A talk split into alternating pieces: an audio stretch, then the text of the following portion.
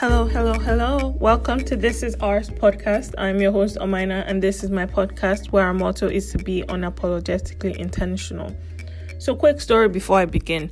I had decided today that I was going to record. I had like put it in my calendar, everything. I had booked the room because I've had a busy two weeks, but I was like, I need to make time for my podcast. Like, I've started this thing, I made a commitment, I need to like keep going with it. And then I get to the library and I'm like, oh, hi, you know, I like the key to the studio. And she looks at me with like this funky eye, and I'm like, oh my gosh, what is the issue? And she's like, oh, she just needs to make sure because there was like a work order put in. And I'm like, okay, cool. And she's like, you didn't need the mic, right? And I'm like, oh, geez, that is literally the only thing I needed in this room. So I'm like, I have two options. Is either I wait until next week when they order the part in the mic that is like broken or I figure out another way to record. So here I am in the studio because it's quiet and soundproof, talking into my iPhone. So, yeah, that is my story of attempting to be intentional with recording my podcast. So, a few leftover thoughts from the episode on being a diasporic child, my learning journey that I had with Armin and Irene and the episode on grief with Olivia. I'm so thankful to be surrounded by people who would take the time out to be on this podcast journey with me. So, on the episode on the diasporic child, I have been reflecting on this episode as I do most of the things in my life recently, and I am so grateful for my journey of unlearning. I'm grateful for the opportunity to be in a program and be surrounded by people who promote this unpacking and deconstruction because it was something I feel like I was lacking for a really long time. I'm grateful for my journey into becoming a crucial, a critical and conscious consumer, and I'm excited to see where the journey leads me. So those are like my closing thoughts. On the episode on grief, so one more time, what is grief? I would say personally that it is personal. it is unpredictable, it is hard work, it is a constant forever journey. It's a repeated experience of your loss. It is all these things and so much more. It is whatever it is for you. Like most people, I'm currently on my journey of grief and it comes with a lot. I'm just grateful for the opportunity to process it in a way that I believe is best for me. And I am working to embrace all the human emotions that come with it. Thank you again to all the people who took the time out to listen and to the people who are going to listen to this podcast and decide to, you know, just catch up on all the other ones. this week I had the so let's jump right into it, shall we? This week I had the opportunity to take a social work with indigenous peoples course and honestly um it was it was a lot because I didn't know what to expect because instead of a 14 week class that you know a lot of us are used to it's a condensed course which I have done in the past. I had a six like 6 week summer courses was like the usual thing in undergrad but it is basically three weeks, first two weeks online, and then the last week is six days, a six hour face to face class, basically. And as I said, I, I just wasn't sure what to expect. But honestly, it's it was a very and is a very emotional and heartbreaking experience. But it was also and still is very empowering and just I don't even know what word to use to be honest, to hear about the history of the indigenous peoples here in Canada. Something that is kept hitting was just again insert word here i'm not even sure. The destructions of communities and relationships the loss of language cultural autonomy the physical sexual violence the theft of their land and their children. And after all that just the resiliency of the people. After this week i'm just so overcome with emotions feelings that feelings and emotions that I, I don't even know if I can really form into words. And really, for me, it's like a juxtaposition of just admiration of the resiliency of these people and a great sadness on the trauma that they have had to face. I can talk about this for a really long time. Um, just about what they've had to go through, the past atrocities they've had to face, and present manifestations of this colonization and discrimination, as well as just Canada's refusal or hesitancy to acknowledge the past and present manifestations of these things. But that is not my intention for today. This week made me think a lot about the question where do I come from, which is what I'm going to be talking about today. To be very honest, this week's episode isn't going to be long. It's probably not going to be, I don't know, probably not going to be more than maybe 15 minutes. I think a lot of weeks I spend so much time, you know, thinking about what I want to talk about, which I take pride in because I, I want to be very intentional about the topics I bring. But I also think I'm also always so worried about would people like it? What are they going to think? Like, would I get the listens? Like, would I get the numbers? And I'm trying, I'm trying very hard not to be so guided by those things and just be intentional and true to myself. The reason I chose this topic is because it's something that I have um, I've dealt with for a really long time and I've been reflecting on a lot lately. Mostly because I was talking to a friend of mine about how I think I'm finally becoming or I'm on my journey to becoming the woman I was always supposed to be, which involves me reflecting a lot on my past. And I've hounded on reflection a lot. I even had a whole episode like devoted to it because I've been doing a lot of it over the past few months. So, as I said, it's not, this is literally just what I've been thinking over the past week that I kind of scribbled down in notes to talk into my iPhone at this point about. So, let's see how it goes. So, to be honest, for as long as I can remember, I've always had this sense of identity crisis. I'm from Nigeria. My mom is Auchi from Edo State, and my dad is Isoko from Delta State. But I grew up in Lagos, which, if anybody doesn't know, is a is one of like it's a metropolitan city in Nigeria. Nigeria, which, which is in West Africa. I never really spent long periods of time in either of my villages immersed in the culture, and I'm also ashamed to say that I don't speak any of my parents' languages. Just English. English is my only language. The most I have from my culture is my name, which I cherish, as can be seen from the title of this podcast. Um, I don't think it really hit me until secondary school, though.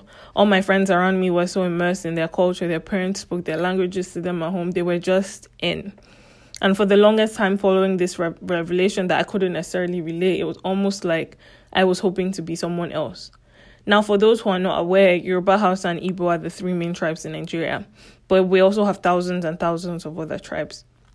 However, I've been surrounded mostly by Yoruba people my whole life. In fact, my maternal grandma, so my mom's mom and my mom both speak it. So listening to them growing up, I kind of picked up a few things to the point where I can at least understand conversational Yoruba. But I say this to point out that neither of my cultures were very popular in the environments I grew up. So you can imagine that dealing with my own identity crisis and being surrounded by all these proud Yoruba people, I almost wanted to be someone else. To have a tradition and culture that I was knowledgeable and proud about. And to be honest, in retrospect, the answer to this was simple. All I needed to do was ask either of my parents or really anyone around me, where do I come from? Now, fast forward to graduating from high school and going to college, I ended up basically living in living in mini Lagos in Maryland in the States. So it was almost like the identity crisis followed me. And I think the internal questioning only increased because in the diaspora it's two extremes. People who love love their culture, people who don't necessarily know anything about it. And then obviously you always have the middle people. So the crisis continued. Maybe not as overt as it was for me in high school, but still present. Now, fast forward again, graduating from college and moving to Canada. I was so sure that I wasn't carrying as much shame and sadness in relation to the question as I started to become more into my like more into myself. But there is a flip side. The beautiful women I have I happen to meet here and form connections with are so immersed in their South Asian and African culture it is infectious. This is what it is. When people ask me about Nigeria, I can give I can give them mainstream culture how things work in a city like Lagos, but that is really all I know. And I'm not sure if this is something I should be ashamed of, but I find that I carry that shame and sadness around, especially when people ask, So, how is it done in your culture? I don't necessarily always have the answer. As I've said in many ep- in previous episodes, I've been doing, I've been undergoing this journey of reflection since I moved here, prompted mostly by my program. I've also been practicing this notion of changing the perspective. So when I find myself feeling that sadness and shame, I try and flip it into a positive motion of of what I'm not really sure actually. I'm still a work in progress. So here are the things I've been reflecting on in relation to the question where am I from? I've been reflecting on the importance of tradition and culture, knowing where you come from, who are the people that came before you, what legacy did they leave. I've also been reflecting on the question is it too late for me to find out? Have I reached the point where I cannot go back and learn? I have a friend whose grandmother lives with her, and she, she's been able to learn so much from her about her culture and everything else. My grandparents live on the other side of the world, but I also find that all about intention. There's phone calls, there's video calls, there's texts, and I'm resting in the hope that it's never too late. My best friend always says, Where there is a will, there is a way. And I am going to learn about my culture. It is not too late. Time spent with my grandparents was very integral in raising my brother and I, from playing games in the garden to flower arrangements on Fridays to just hanging out. Now I'm just wondering if I didn't utilize the time I had with them properly to learn everything I could about where I come from. But the flip side is, I'm just wondering why I'm so focused on the idea of wasted time. It's like I'm having this battle in my mind of like, on one side, I'm like, oh my gosh, did I waste that time? But on the other side, I'm like, I cherish the time I got to spend with my grandparents growing up, and I refuse to taint it with this new thinking. It's the sense of belonging that I felt like I was lacking all those years. But now, like everything in life, there is a second side to this coin. The second side being that I also know exactly where I come from. I know it sounds a bit counterintuitive, but just bear with me. I have a sense of pride in knowing that I embody the best of the teachings and values that were instilled in me growing up in Nigeria, these things that would never depart from me. I am a result of all the love that was and continues to be poured into me by the people around me. For me, my culture is the respect and the co- collective nature of the people, the importance of the fam- of family, both nuclear, extended, uh, grandparents, as well as all the cousins, uncles, aunties who aren't related by blood but are still in your corner. So, my nuclear family, my extended family, which includes my grandparents, all my my dad's siblings, my mom's siblings, all everybody literally that is in my corner always. Also, the welcoming na- nature of the people, the food, oh, the food, the street food, the snacks, the wedding staples, all the things I love to cook now that I'm like now after so many years of living away from home. It's the environment I grew up in, the places I visited as a child, the noise of the market, the bumpy roads, the security man hitting your car and telling you, Madam, Madam, turn your hand, battering on the streets, and oh, so many more things. The music, movies, entertainment, com- comedy, and everything in between. It's all the beautifulness that comes from living in this country. Christmas time, oh my gosh, my favorite time to be home. Just the way of life of the people I was surrounded with that is also part of my culture. It is not limited to where my parents come from, although I think that is also very important to me. The memories of a life in Nigeria that I keep near and dear in my heart, and the sense of pride that comes from growing up there, regardless of all the hardship that the country faces, because I choose to focus on the good.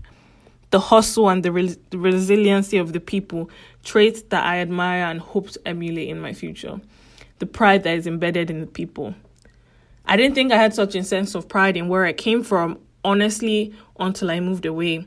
I spent some of my formative years in Nigeria, but I was back and forth from boarding school so much that it was almost like I didn't really spend that much time there.